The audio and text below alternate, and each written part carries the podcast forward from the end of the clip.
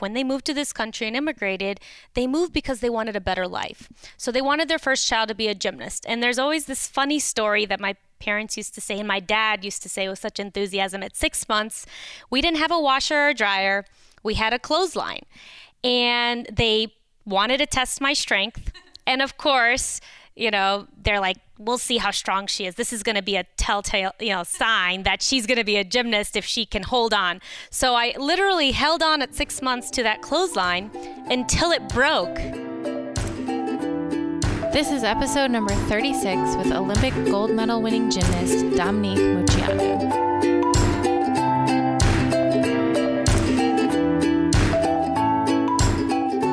Welcome to Pursuing Health. I'm Julie Fouché, medical student and former CrossFit Games athlete. Here, I bring to you information and inspiration from experts and everyday individuals for how to use lifestyle to maximize health. Thank you so much for joining me. Now, let's get started with this week's episode. Welcome back to Pursuing Health. In this episode, I sit down with Olympic gold medal winning gymnast and the youngest member of the Magnificent Seven, Dominique Moceanu. A little bit about her before we get started. She was born to Romanian immigrants, and after showing promise as a gymnast from a very young age, her family decided to move to Houston, Texas, so that she could train with the renowned coaches Bela and Marta Karolyi. She would go on to have an incredible career, ultimately achieving her dream of becoming an Olympic champion in the 1996 Olympics in Atlanta with her team. However, despite this success, she endured tremendous instability and abuse in both her training and her home environments throughout her career. She eventually sought emancipation from her parents to recover lost earnings from her career as an elite gymnast, and it wasn't until her relationship with her now husband, Dr. Mike Canales, developed that she started to process the mistreatment she had endured and begin the path to healing. Another surprise came in 2007 with the discovery of her long lost sister, Jennifer Bricker, who was born with no legs and who her father had given up for adoption after her birth. Today, Dominique lives in Cleveland with her husband Mike and their two children, Carmen and Vincent. She's reconciled with her father prior to his passing, and she works to catalyze change in the world of gymnastics so that future generations will experience a training environment that's both safe and healthy. I was lucky to work with Dominique and Mike on my own gymnastics and get to know both of them while training for the 2014 CrossFit Games. I spoke with Mike in episode 2 of Pursuing Health shortly after he repaired my torn Achilles tendon that I sustained at the 2015 CrossFit Games regionals. I've heard various aspects of Dominique's story from her over the past few years, as well as read her memoir, and each time I'm blown away by the strength and the resilience that she displayed from a very young age. I was so excited to finally sit down with her to share some of these stories with you and also to hear her shed some light on the recent 2016 Olympics and how gymnastics has evolved over the past 20 plus years from her vantage point. Before we get started, I have a few quick reminders. First, if you're enjoying the podcast, please head over to iTunes to subscribe and consider giving it a five star rating. You can also head to my website, juliefouché.com, where you can enter your email to stay in the loop with the podcast and everything else I'm doing with my biweekly newsletter. I'm also always looking for inspiring stories to share. So if you or someone you know has used lifestyle to overcome a serious health challenge, please send your story to me at info at juliefouché.com and I'll select some to share here on future episodes. If you're interested in training with me, check out my program through Beyond the Whiteboard. This is the actual training that I do now, five days per week, one hour per day, scheduled out for you minute by minute from warm up to cool down. We also have a Train on the Go program that's perfect for helping you get your workouts in on vacation or during a busy time at home. For more info or to try the program out yourself, visit beyondthewhiteboard.com slash Julie Fouché. Also, please remember that although I'm nearing graduation from medical school, this podcast is meant to share the experiences of individuals and does not provide medical advice. So, with that, let's get started here on episode 36 of Pursuing Health featuring Olympic gold medal winning gymnast Dominique Moceanu.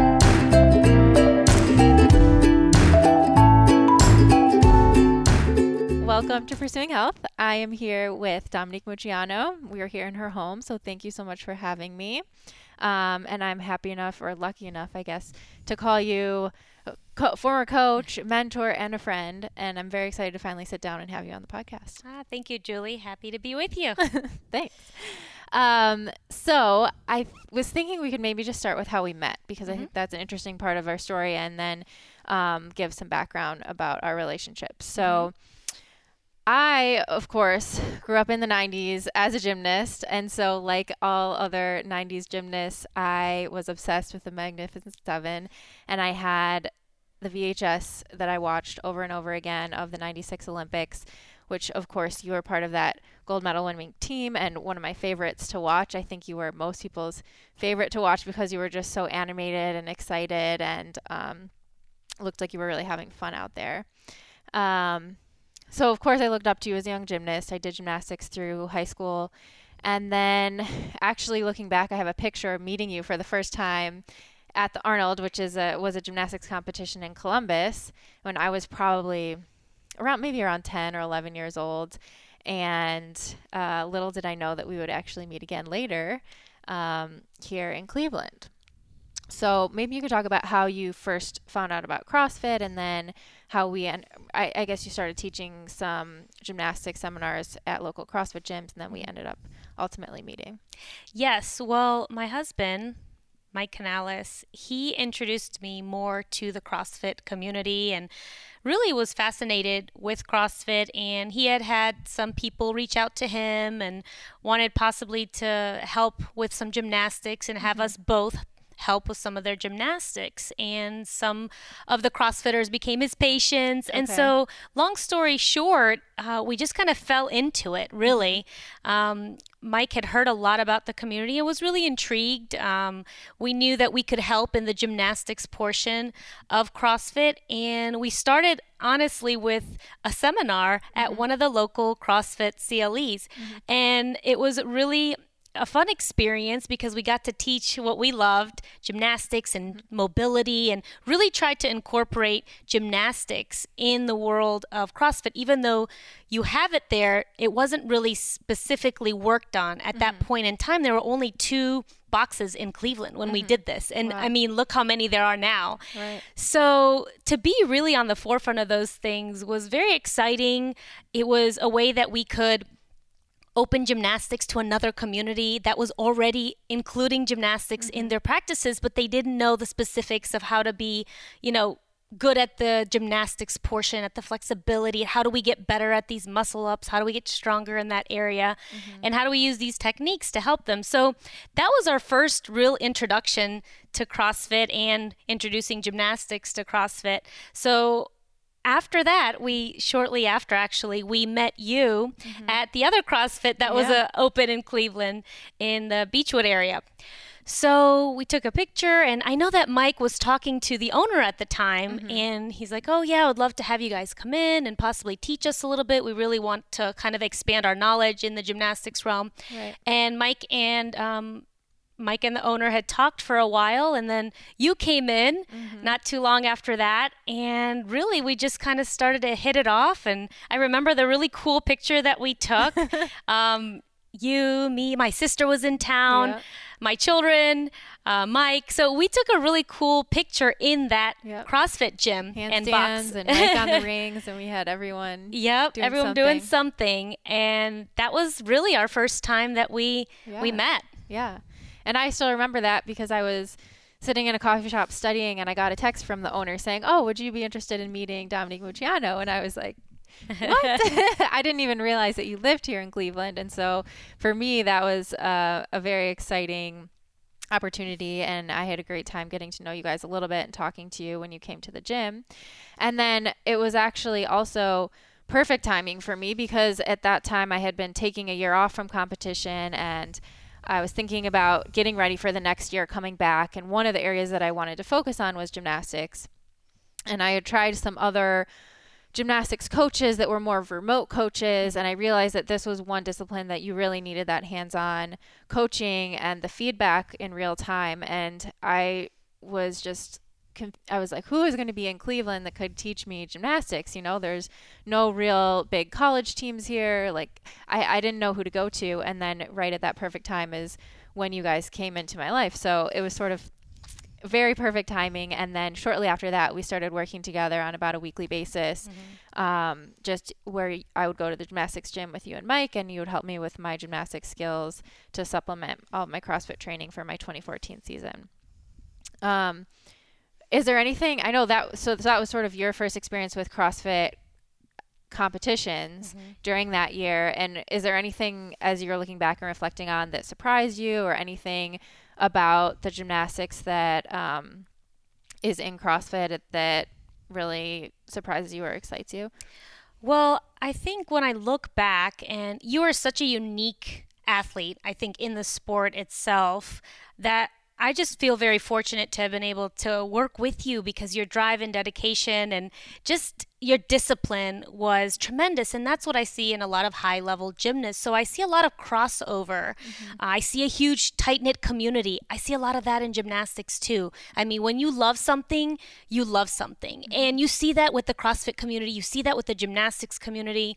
And so it's very interesting. They're parallel lives and parallel worlds but mm-hmm. they cross over in many many ways when it comes to the dedication the hard work the pushing your body to the limits pushing your mind to the limits Mm-hmm. So I really got a sense of that when I went to my first CrossFit Games, watching you and helping you in the sidelines. Mike and I would be like, mm-hmm. okay, when can we talk to Julie? when can we go outside and meet her? Okay, we're gonna go meet her by this tree. And I'm like, okay, this is interesting. This is I've never done this before, right. but it was a it was a unique experience. Uh, but all in all, our gymnastics training helped us for this. Mm-hmm. Um, I do believe that the, the paths cross over in so many ways. So many. And I think your mental toughness probably helped because of gymnastics. I think you were able to carry a lot of that over. And as you've told me in the past, a lot of gymnasts really do well in CrossFit mm-hmm. because you are a well rounded athlete. I believe when you are a gymnast, you train every single part of your body essentially mm-hmm. and your mind.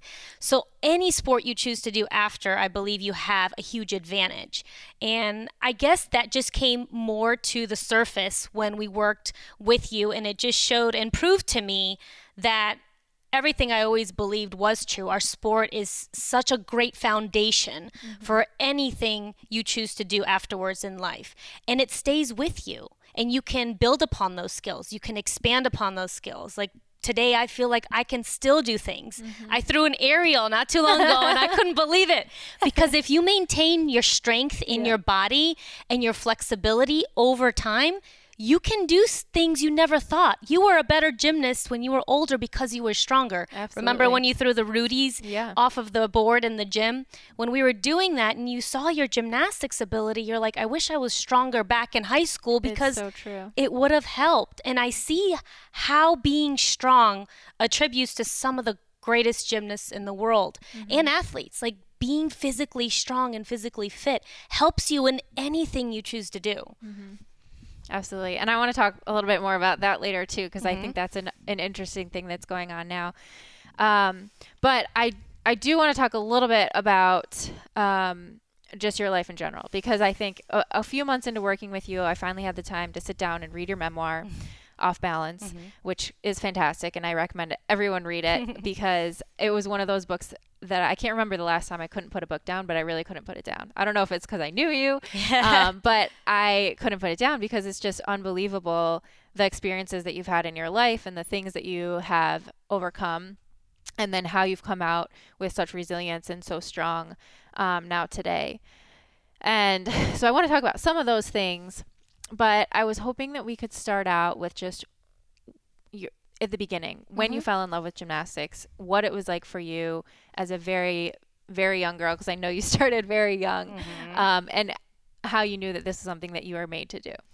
Well, my very first lesson in gymnastics was at age 3 mm-hmm. but there's a funny story. At about six months, my parents, who were born and raised in Romania, mm-hmm. you know, they wanted their first child to be a gymnast because Nadia Comaneci was from Romania. she was the pride child of right. Romania. And the sport of gymnastics was huge in Romania. Other than soccer, I mean, gymnastics was it for every little girl wanted to do it. Mm-hmm. So my mother, being Nadia's age, you know, always loved gymnastics as well, saw her grow up in the sport. And my parents decided when they moved to this country and immigrated, they moved because they wanted a better life. Mm-hmm. So they wanted their first child to be a gymnast. And there's always this funny story that my parents used to say, and my dad used to say with such mm-hmm. enthusiasm, at six months, we didn't have a washer or dryer.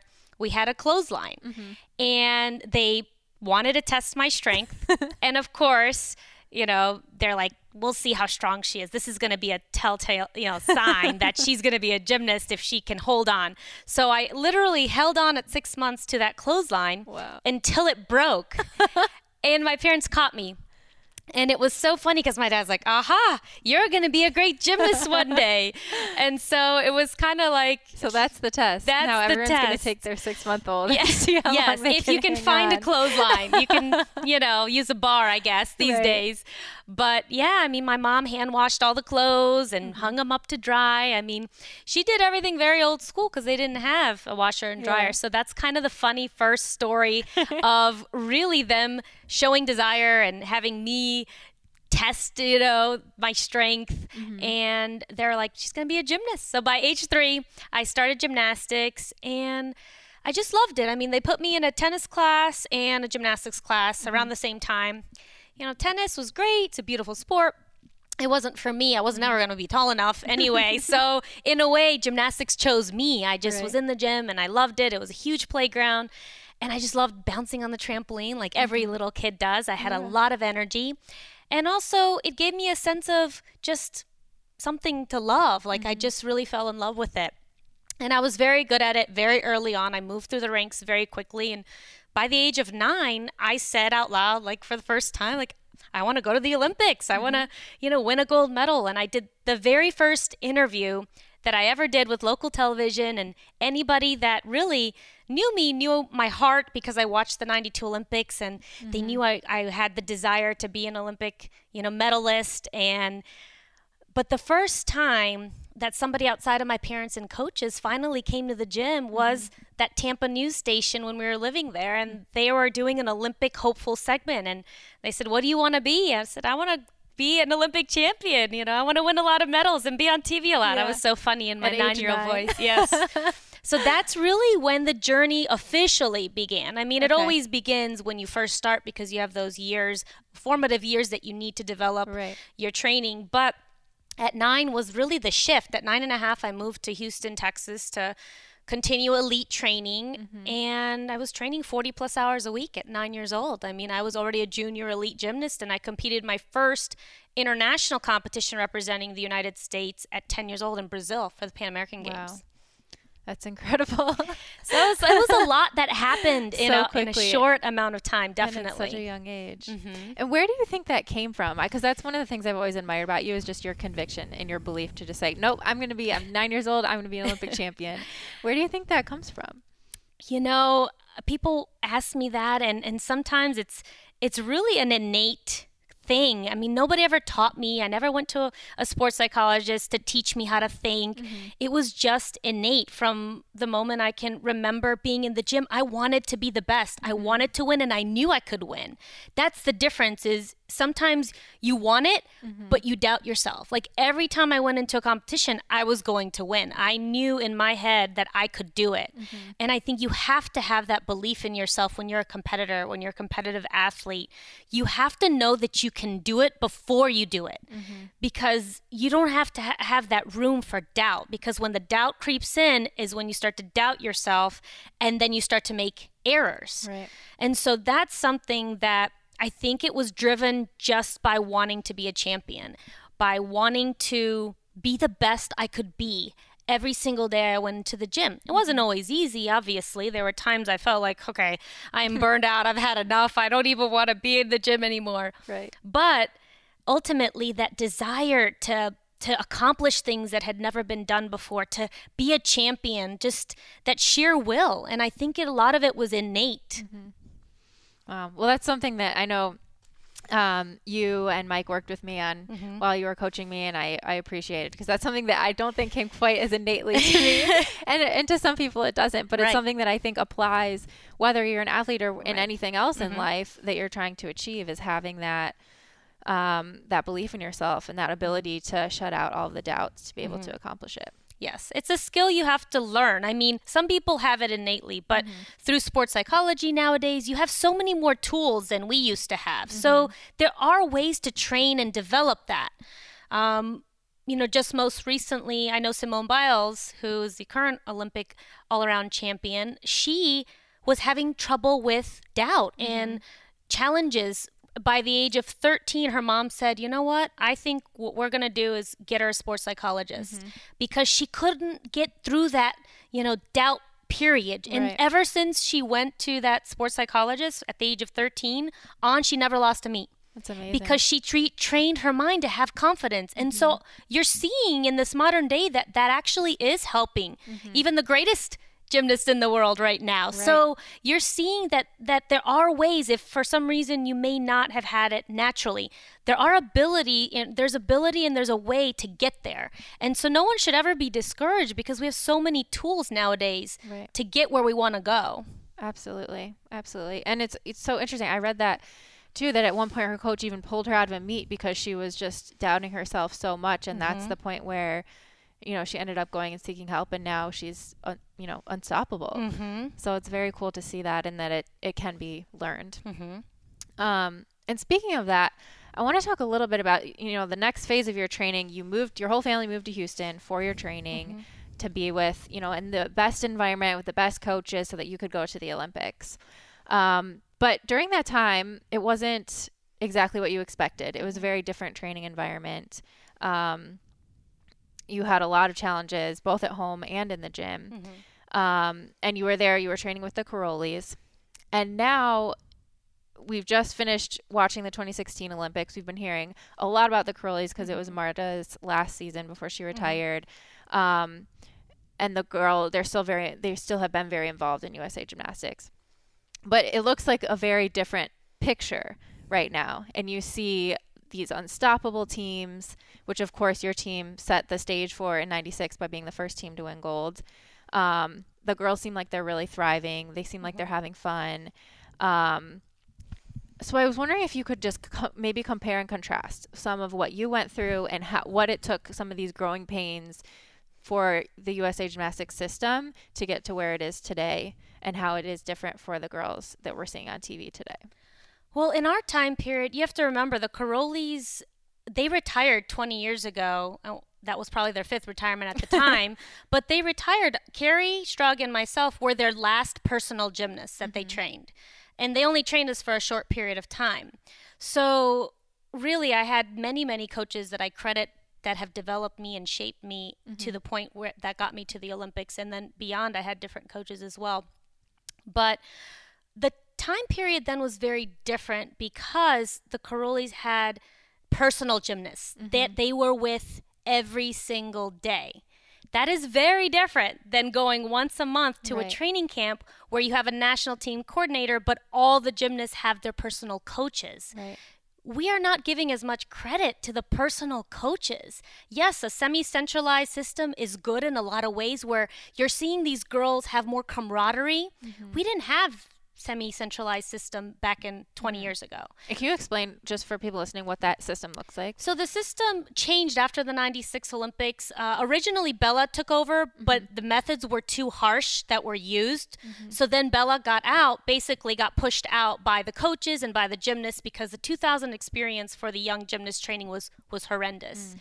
They and I was at some of those training camps. It was really really bad when Bela had taken over because he was just going to be just as brutal as he was to his individual athletes. Mm. Well, that didn't go well with the national team girls who trained in a very different environment with the other coaches, and they weren't used to this, and the coaches didn't know what to do mm-hmm. because this was stemming down from the top of the organization. Right. They were implementing this because they thought this is what we need to win. Well, you know, it worked where we didn't have this before and we just won. Right. So that wasn't, this overhaul wasn't necessary to be so extreme initially. So that mm-hmm. pushed Bela out from being the coordinator, and then Marta eventually came in. Mm-hmm. So these semi centralized systems mean that the national team, where the national team trains for gymnastics, is a central location. Okay. And all of the ladies on the national team and their coaches come once a month for training for three or four day camps. Okay. So then they started because they knew in America they couldn't have a communist system. Mm-hmm. But what was the next best thing? They wanted to have some kind of training camps to build camaraderie. And so that's why you can't pluck kids away from home at five years old like they did in communist Romania. Right. They were trying to implement a system similar, but because we have different rules and regulations in America, mm-hmm. you can't do that. So, what's the next best thing that we can get everybody together? And I think this is why the semi centralized system got developed. Mm-hmm. Because they wanted to start having USA be more of a powerhouse in gymnastics. Before we won, it had never been done. Mm-hmm. So, the Russians and Romanians and even Chinese at times, they were always our nemesis. I mean, they were our arch rivals. We could never really get there. It was Right. so close. But then we did in 96 and we broke through. And so mm-hmm. achieving this success, I mean, in the United States at the Centennial Olympic Games was huge and the gymnastics community wanted more. So they didn't want us to disappear again and drop. Right. So when the system got developed, it it had some rough patches. Mm-hmm. When Bela took over in 2000, it was not good. So then they changed it, and then Marta started taking over. Mm-hmm. And there are still some brutal things that happen at those training camps. Mm-hmm. But there's a buffer now because the personal coaches can protect their athletes a little bit more. So Marta used to go down on the floor, but now she doesn't. She's always in the stands. There's a reason she's been pushed out mm-hmm. there, you know? So she's more at a distance, but when the national team camps are held in her own backyard, now it's the national team training center. Right. I mean, that's a huge advantage for them financially, but also they they did build some camaraderie among among the gymnasts, which mm-hmm. was needed because the the secrets from the other parts of the world were not being shared when you're training individually at your own gym. Right. So when you're coming to these camps, now they're sharing secrets, they're sharing techniques. All the countries that dis- basically folded under their communist structure, mm-hmm. the oh, former Soviet Union collapsed, mm-hmm. former communist Romania collapsed. So now a lot of these people wanted to immigrate to the United States who had gymnastics knowledge. Mm. So when you see the elite women's program, it has a lot of diversity from all over the world Chinese, Romanians, Russians. Yeah. All of these coaches have now infiltrated our program, which is in a good way and not infiltrated in a bad way, but they share knowledge now that was never there.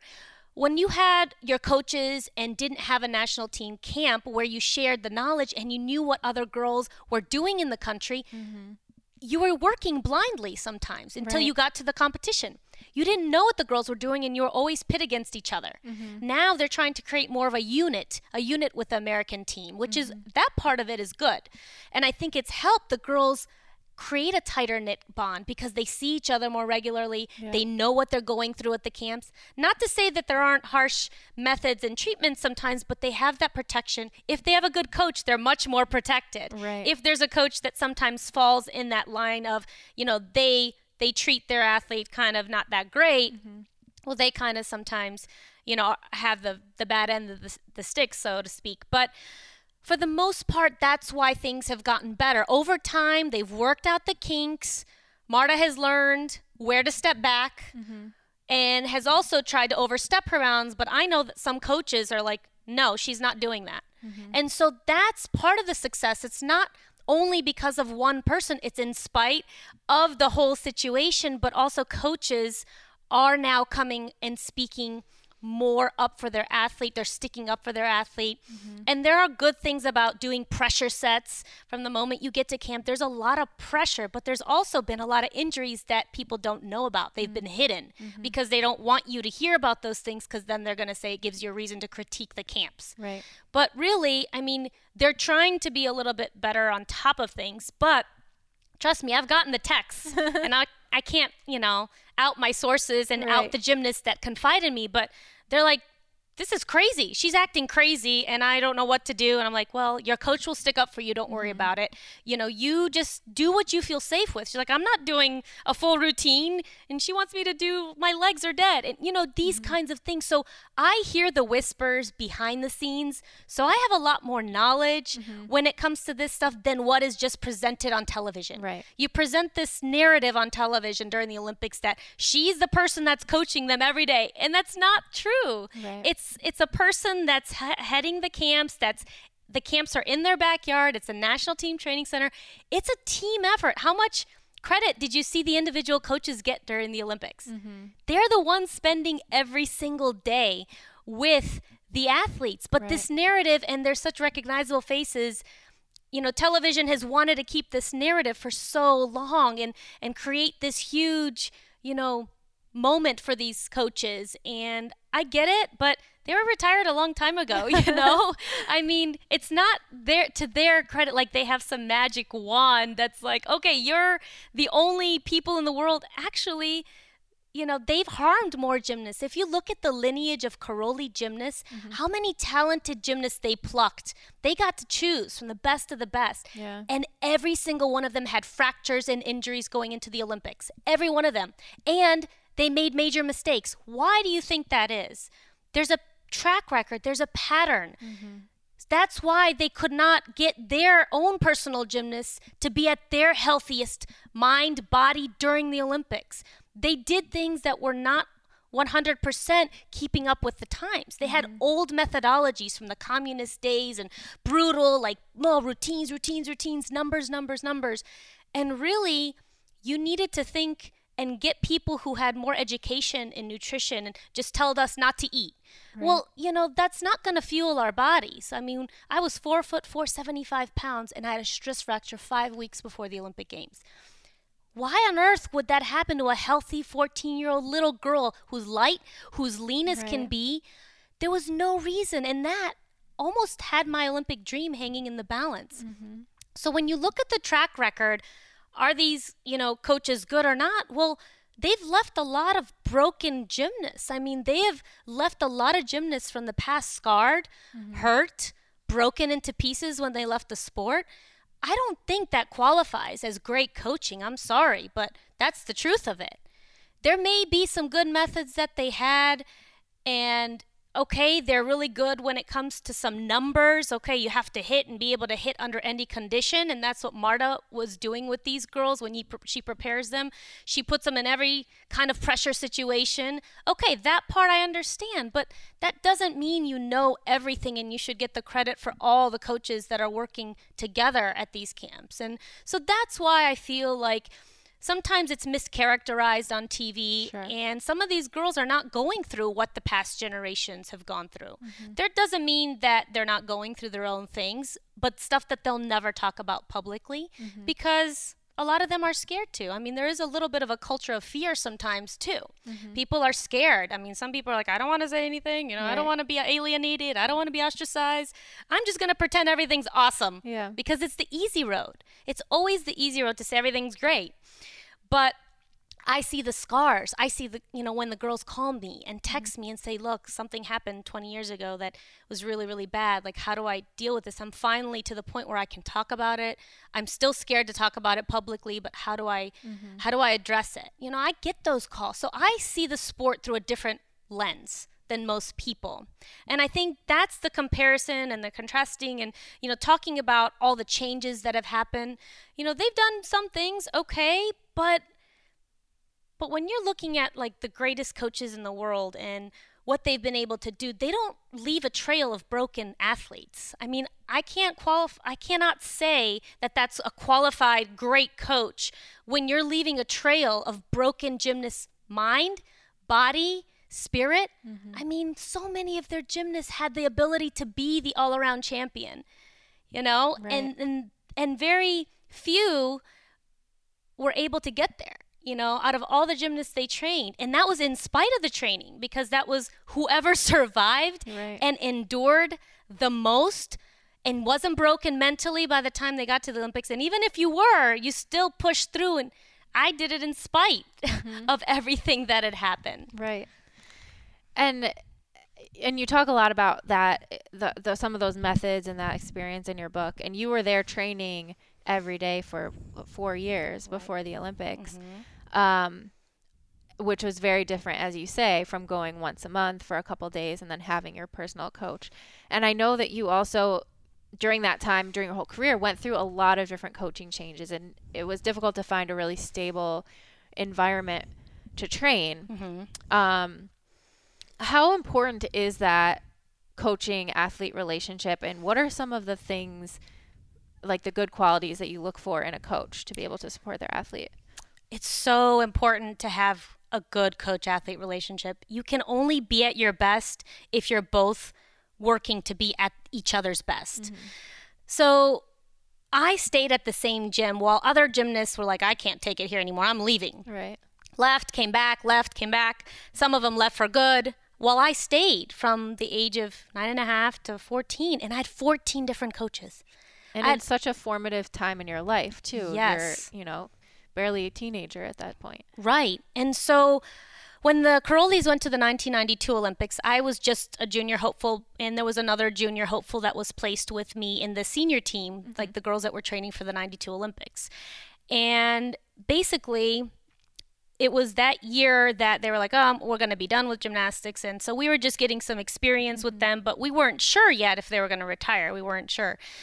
So we were placed with them, and oh my gosh, I was like in fear every day I went to the gym. I was like so mm-hmm. scared to even ask to go to the restroom because I was like, they're not going to let me go. I mean, that's how much fear I had in me going to the gym every day. That's how mm-hmm. much the environment was so different than I was used to.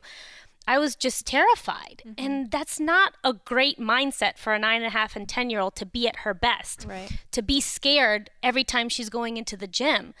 But somehow, I mean, I loved it. I wanted to do it. And I was like, well, if this is what it takes, I guess. I mean, it was kind of warped. It wasn't Yeah. really a good introduction to like, this is how you're supposed to train for the Olympics. Is it really supposed to be this ruthless and so mm-hmm. heartless? I mean, I didn't get it.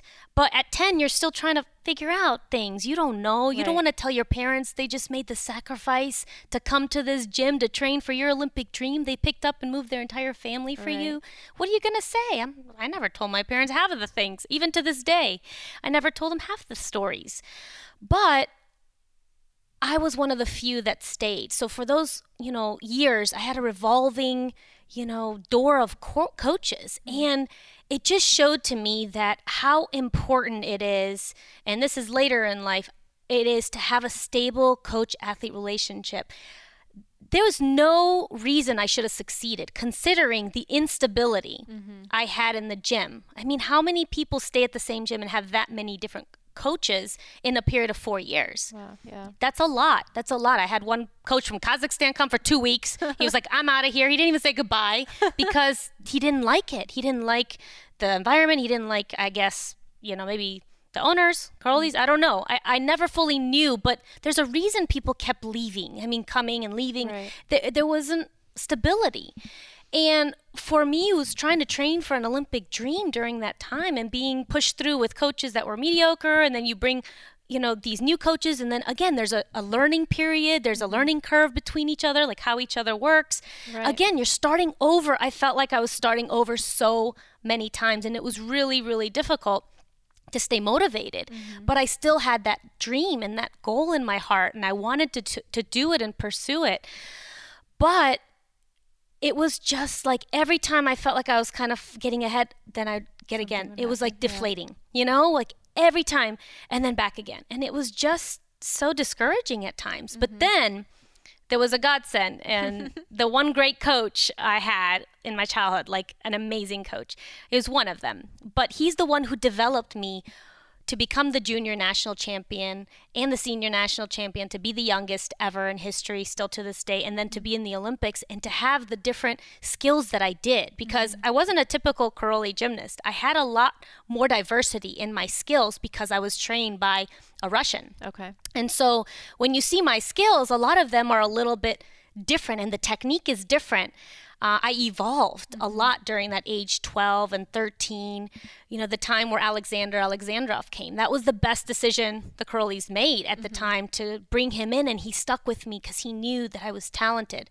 I remember him used, he used to say just some funny things about like when Bela would come in, he'd be like, uh oh. He'd be like, uh uh He's like, because he wanted me to do things and he's like he doesn't need to work pound your legs so much. We need to work on trampoline to save your legs. Mm-hmm. And i really loved when i worked with him because he seemed to have a method that wasn't just pound pound pound. Mm-hmm. It was a method of longevity. It was a method to develop me to work on my techniques to do skills that he knew how to teach me. I was doing inverted you know giants and, and all these things. He taught me a Pak salto. He taught me the Shaposhnikova i mean all these things i learned with him. A double layouts. You know, I even threw a double double when I was first with him, tuck double double.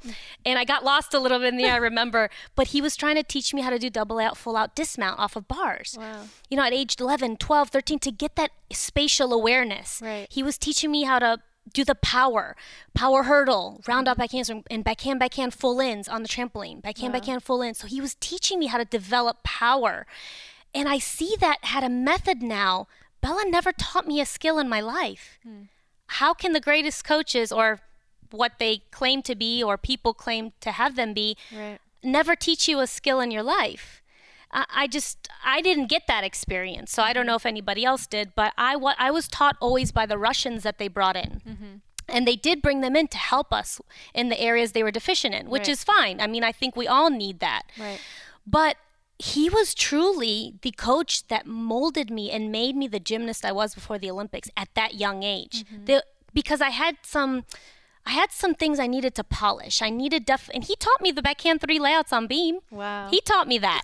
he was making me do backhand, backhand, backhand on beam, and I was like so scared at first. I was like, "You want me to fit three backhand Yeah. springs on the beam?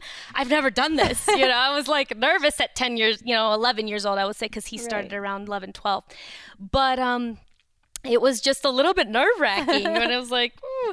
but I ended up doing it, and he was teaching me developmental stages, and I didn't know that. I mm-hmm. wasn't taught that stuff with other coaches, mm-hmm. but he was truly a coach that could take a little child and bring them all the way into an elite career. Okay. That was always what amazed me by him. He could mm-hmm. take anybody. If you had talent and you were a little child, he could take anybody all the way from the baby years, from like three years old, all the way up and make you an elite gymnast and make you a good one. So that was that was his method. I mean, I saw things in him as a coach that I just like I was like, thank you. It was my most stable year and a half with him that I spent, and I learned so much. I was training three times a day in the summer. It was sometimes it was just me and him in the gym all alone, three times a day. And I was like, until finally a couple of others came. Right. But that whole summer, it was just us. I was, it was brutal.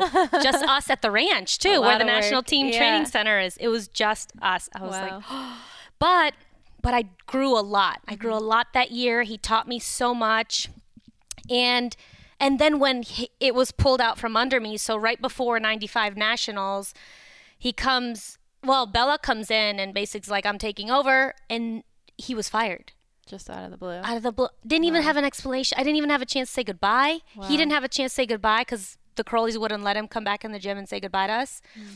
And it was so abrupt. And I was like, no, not again. Right. Here we go again. But Bela was already initially starting the transition back in. So he was with Alexander sometimes. But then some days he wouldn't. When he would go to his ranch, he'd be like, Alexander, you take over the next couple of days. I'll be mm. back or whatever. And and that was fine. We are all like, good. okay, we're back to normal, you know? But there was a level of intensity that was unnecessary sometimes when the Karolyis walked into the gym. It was like the air got cold and everything Yeah. got crisp and it was like tension. But it was just one of those things that no matter what, I, I wanted to be a champion still, and I didn't let any of those things get in my way. But I have to say, I mean, that's why I credit him so much. Mm-hmm. Alexander taught me how to be a great gymnast. I mean, he taught me skills and he finessed my form and all the things that I needed work on. I mean, he had mm-hmm. the detail and the eye to see it and to know what I needed Right. He was working skills with me that were way beyond my years and i never got to fully finish them because it was so abrupt that you know he got fired Right. but um, still to this day i mean when i think of him i smile about that time period because even though it was hard and there were times where it was just like brutal in the sense of like we're pushing ourselves and we're in the gym a lot but not in a bad way it was just like a lot of effort A good way. in a good way. Um, I was just really thankful for that time because had it not been for him, Mm-hmm. I don't know where my gymnastics would have been. Honestly, right before the nationals, that's how I became the champion. Mm-hmm. That's how I became, you know, in the next year, I was able to kind of still continue that. Mm-hmm. Um, but I missed him dearly. I mean, gosh, I missed him dearly. I wanted him to bring me to the Olympics. I wanted him to bring me to the World Championships. But, Yeah. you know, he didn't have the name the Karolyis had and the political pull in the United States, but he certainly had the knowledge, mm-hmm. and the knowledge is key. I think having a coach athlete relationship that is strong, that is open, communicative. Mm-hmm. You understand the goals. It's very important. Like I never knew where we were going mm-hmm. when the Karolyis coached me. I never knew what's the method. Like sit down with us and tell us what. Are, it was just come in and go. It wasn't like we had a strategy. I didn't know how to prepare for it. It was just you come in and do what he says to do. But there's more than that. You know, Right. to develop yourself as your young self. And so I never felt like, and communication was a, was a strong point for them. It was just you come in and do your job and do what we say, and that's it. It was very dictator like. But you know, I guess that's all they knew. Um, to me, I look now to my son who's doing the sport, and I want him to evolve. I want it to be an evolution for him. I want him to have the same structure and balance of good coaches and in his life, and us as his parents can help coach him and have that development that he needs to be his absolute best. And we have this knowledge now.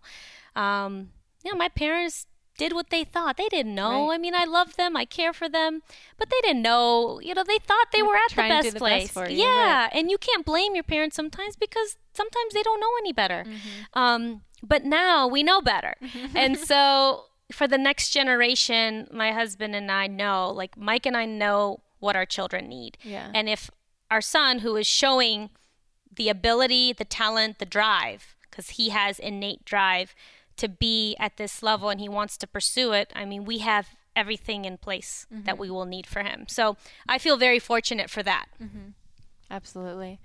I think, and one thing you touched on a little bit earlier that I think is so interesting to compare and contrast is you talk about, and you hear other other athletes from your era talk a lot about not getting enough nutrition, not being able to eat, um, being really uh, almost like stunted in your growth. I think you said once you after the 96 Olympics you had a huge growth spurt and your body changed dramatically. But but now we're seeing athletes I, I noticed it was very dramatic the united states team com- in comparing to some of the other teams at the olympics this year and just how fit they looked. They looked very strong very powerful very um, healthy. Um, and in sort of as a result the skills that they're able to do are just so powerful and they look you know they look so much stronger mm-hmm. so i was wondering if you could comment on that and how that aspect of the sport has evolved and what it's enabled the athletes to do. Well, the sport has evolved, I believe, in the body changes that we see today. Obviously, other than Mary Lou, she was very powerful, powerful. in 84, but she was more a, a rare gymnast of that time period. Right. You saw more petite and very slender gymnasts, but she had the power that you're seeing a little bit more of today, but even evolved from that. Um, I believe it's the code of points that has really forced the gymnasts to become more powerful. The demand of what's expected and this open ended scoring system.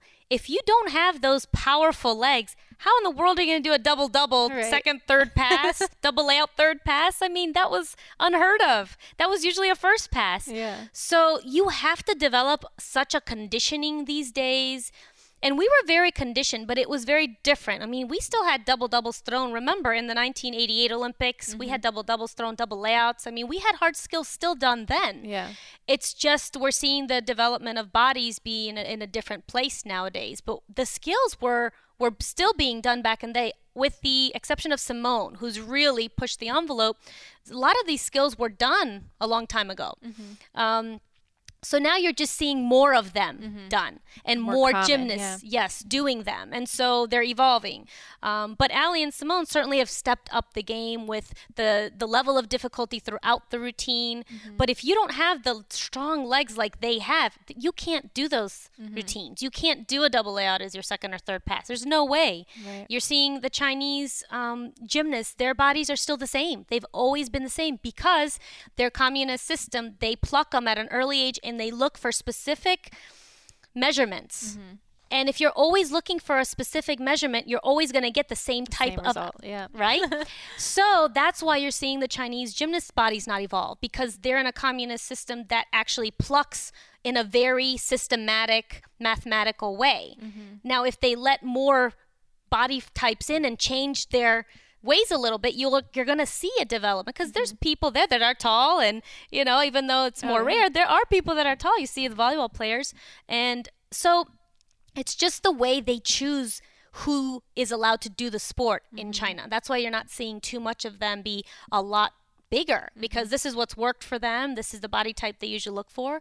And every now and then you'll get a little bit of a different body type. Like there was a gymnast, Cheng Fei. Mm-hmm. She was a little more explosive and powerful and she grew, but um, she was always small and then had a huge growth spurt as well. So, you know, in our sport, you know, we're lucky here in, in our country to be able to have anybody who wants to do gymnastics. And if you can rise to the top, it doesn't discriminate against any body type necessarily anymore because you're seeing all shapes and sizes welcome much, mm-hmm. much more. But also, if you can handle the load, no one's going to be like, oh, hey, you can't do this. Right. If you can handle it and your body type is a little different, then they're going to let you go. I mean, if you qualify and you do the routines, what's what is Right. anybody going to say? Right. if you made it on your own merit and you can hang that's that's a good thing it doesn't mean behind the scenes they're not being ridiculed about their body weight. Of course. just so people are aware. It still happens. I mean I, I know coaches that have done it in Mm-hmm. the last eight you know eight years in both olympics and in 2000 i know personally Oh, coaches who have coached the olympic girls on the team. I know which ones. I'm not going Mm-hmm. to out them but i know they're telling them you need to lose five five pounds before the olympics you know and they're harping them Mm-hmm. they're so obsessed about being skinny and like being lean Mm-hmm.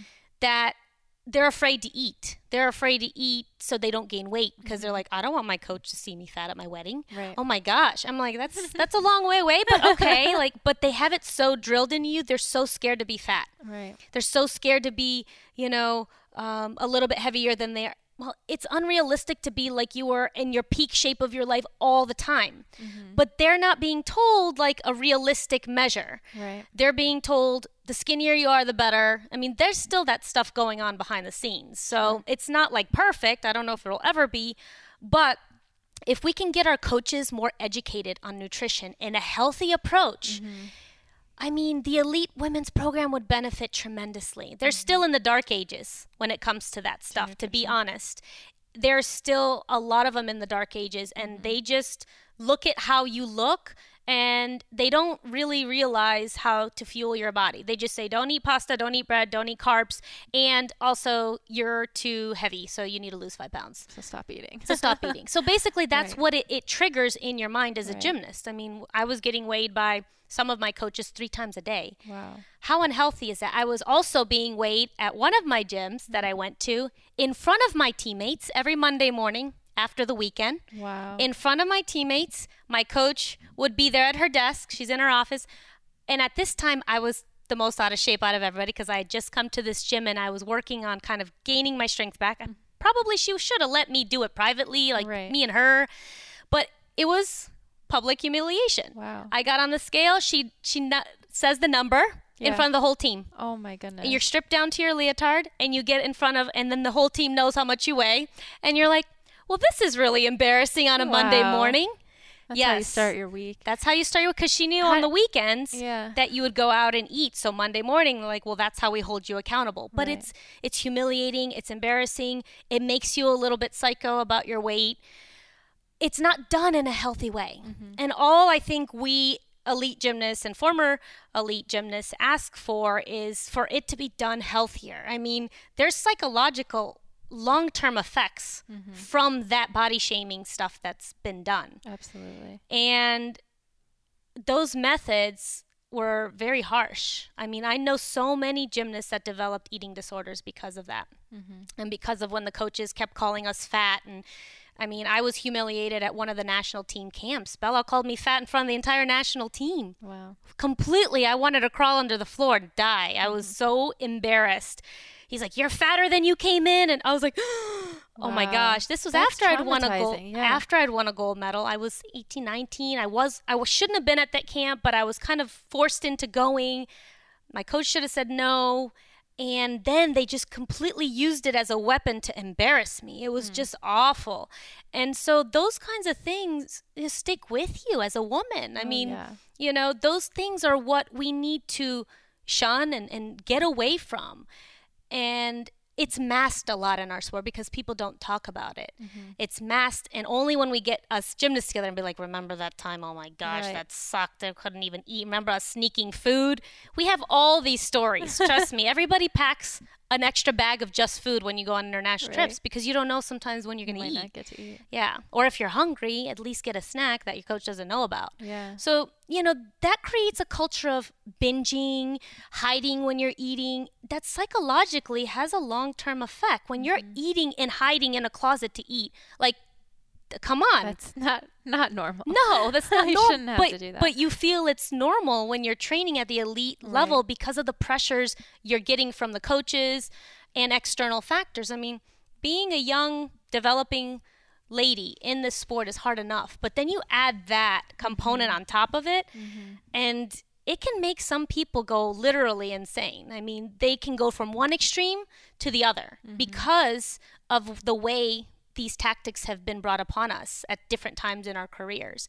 And I've seen it with so many gymnasts develop those eating disorders and and it's not something that our sport at the elite level touches upon enough. Hmm.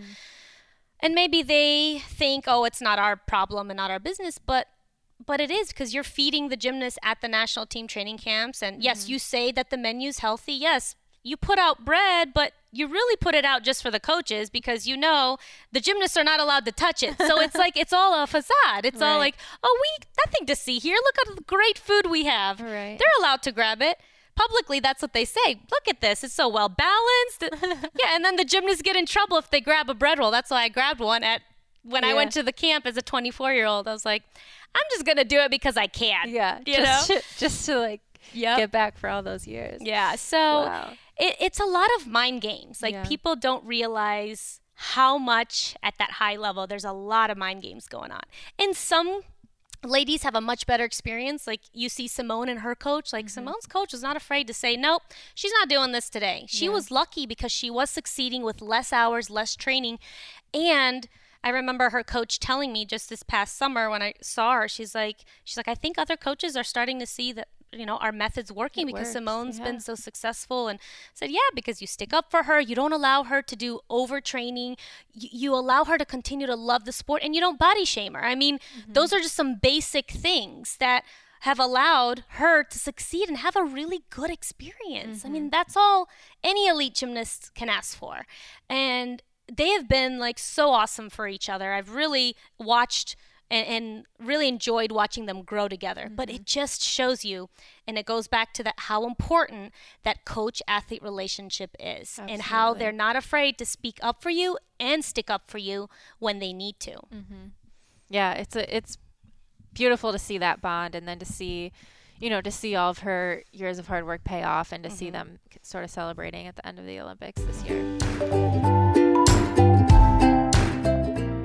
Thank you guys so much for tuning in. That concludes part A of my episode with Dominique Moceanu. Make sure you tune in and catch part B, where she'll talk more about the healing process that she went through in her relationship with her husband Mike and in writing her memoir. She'll talk about how she found out about her long lost sister, Jen Bricker, in 2007, and what it was like to compare her own childhood experience with Jen's. She'll also talk about her approach to raising her children today and how she supports them to achieve their own dreams in a healthy way. And she'll answer the three questions that I ask everyone on the podcast. So make sure you check that out, and we'll see you over there on part B. To make sure you never miss an episode and to receive exclusive content from me, head to my website, juliefoucher.com, where you can subscribe to my email list. Also, don't forget to share your stories. If you or someone you know has used lifestyle to overcome a serious health challenge, please email me at info at juliefoucher.com. I'll choose some of these inspiring stories to share here on the podcast in future episodes. If you like what you hear, don't forget to subscribe and consider giving the podcast a five star rating on iTunes. Also, don't forget you can train with me by visiting beyondthewhiteboard.com slash Julie. I always love hearing your feedback, so please leave comments under this post on my website, juliefoucher.com, and share your thoughts on social media with the hashtag JFHealth. Thank you again so much for listening, and I'll catch you next time on Pursuing Health.